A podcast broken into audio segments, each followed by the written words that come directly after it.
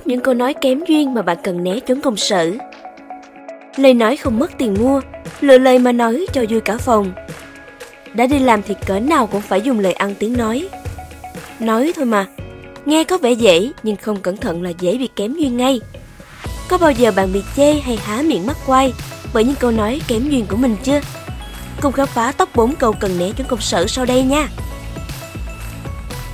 Thân chào các bạn đến với series podcast Dễ thở nơi công sở. Chuỗi podcast được thực hiện bởi Vietnam Quotes, website tuyển dụng số 1 Việt Nam. Chủ đề kỳ này liên quan đến những câu nói bình thường như hạt đường, nhưng tác hại của nó về sau thì ý ẻ vô cùng. Những lời nói nào cần né ở chốn văn phòng?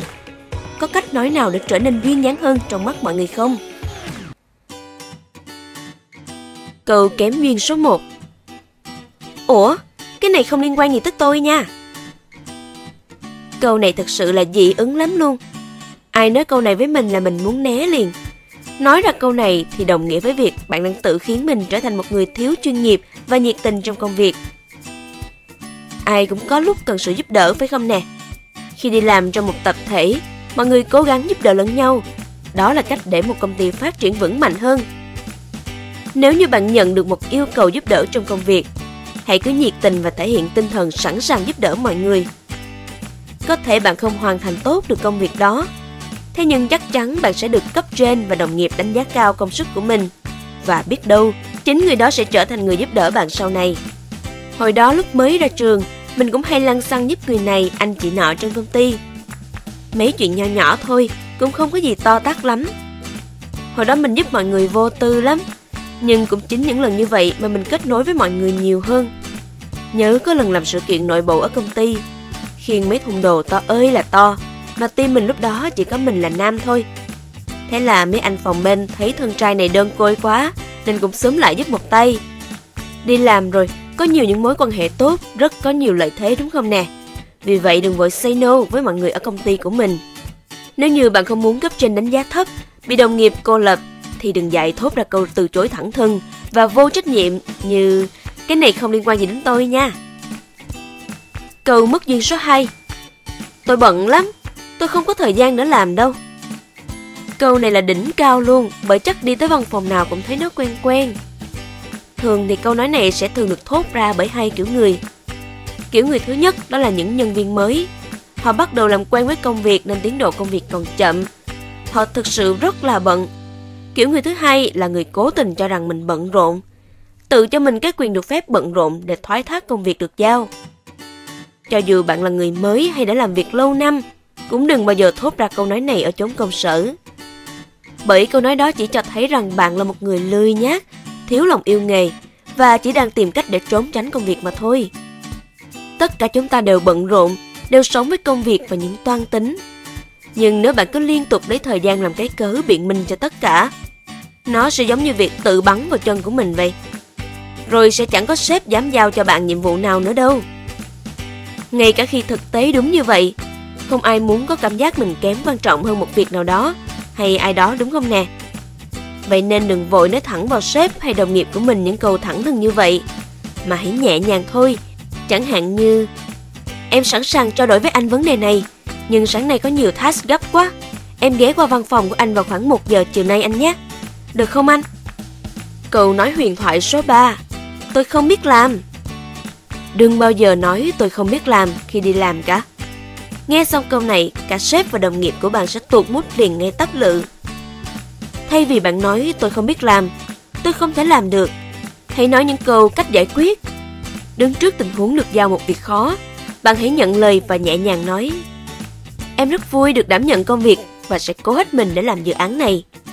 Em còn một số điều còn chưa rõ, chị có thể giúp đỡ em hiểu thêm về dự án được không ạ? À? Mặc dù cả hai câu nói mọi người đều hiểu rằng bạn không biết làm công việc đó, nhưng nó lại mang ý nghĩa khác hẳn nhau. Câu nói tôi không biết làm đã vô tình chứng tỏ bạn không hề có cố gắng trong công việc, không cố gắng và dễ dàng bỏ cuộc. Thế nhưng câu nói tôi sẵn sàng nhận và cố gắng làm hết mình thì lại khác. Nó thể hiện bạn là người sẵn sàng và cố gắng học hỏi một công việc mới. Bên cạnh đó, cũng đừng ngại khi phải hỏi hay nhờ sự giúp đỡ của người khác nhé. Sẵn sàng nhận công việc dù đó là công việc mới mẻ, đồng thời tích cực hỏi han, học hỏi kinh nghiệm của người khác. Có như vậy thì bạn mới tiến bộ và phát triển bản thân được ở chốn công sở. Trong công ty cũ của mình có một anh luôn say yes với những yêu cầu từ cấp trên. Dù những yêu cầu đó có vẻ khác so với chuyên môn của anh, khiến anh phải dành nhiều thời gian ở văn phòng hơn để ngâm cứu về nó. Cũng chính nhờ tinh thần cầu tiến, dám làm, kiên nhẫn. Sau đó một thời gian ngắn 2 năm kể từ ngày vào công ty, anh đã trở thành leader của team mình. Bạn thấy đó, nhiều khi chúng ta hơn thua nhau ở chỗ dám hay không dám mà thôi. Và cuối cùng, câu số 4, gió lùa. Chuyện này có gì đâu mà, trước giờ ai làm sao thì tôi làm vậy. Nghe câu này có quen không mọi người? Đây giống như bùa an toàn cho những ai không bao giờ muốn ngược chiều dư luận. Nhưng mà suy nghĩ thật kỹ, đôi khi công việc thường phát sinh những tình huống bất ngờ, không thể lường trước được. Do đó đòi hỏi phải là người linh hoạt trong công việc.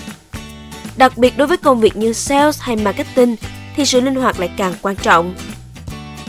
Ví dụ như một người làm truyền thông trên social media như mình, mặc dù cả tuần đều lên lịch sẵn tất cả các bài đăng cho mỗi ngày, nhưng mỗi khi trend có gì mới, sự kiện gì đang hot mà có thể áp dụng được cho brand của mình, mình đều cố gắng triển khai nó nhanh nhất có thể. Có như vậy thì sức nóng của các bài đăng mới liên tục được giữ nhiệt.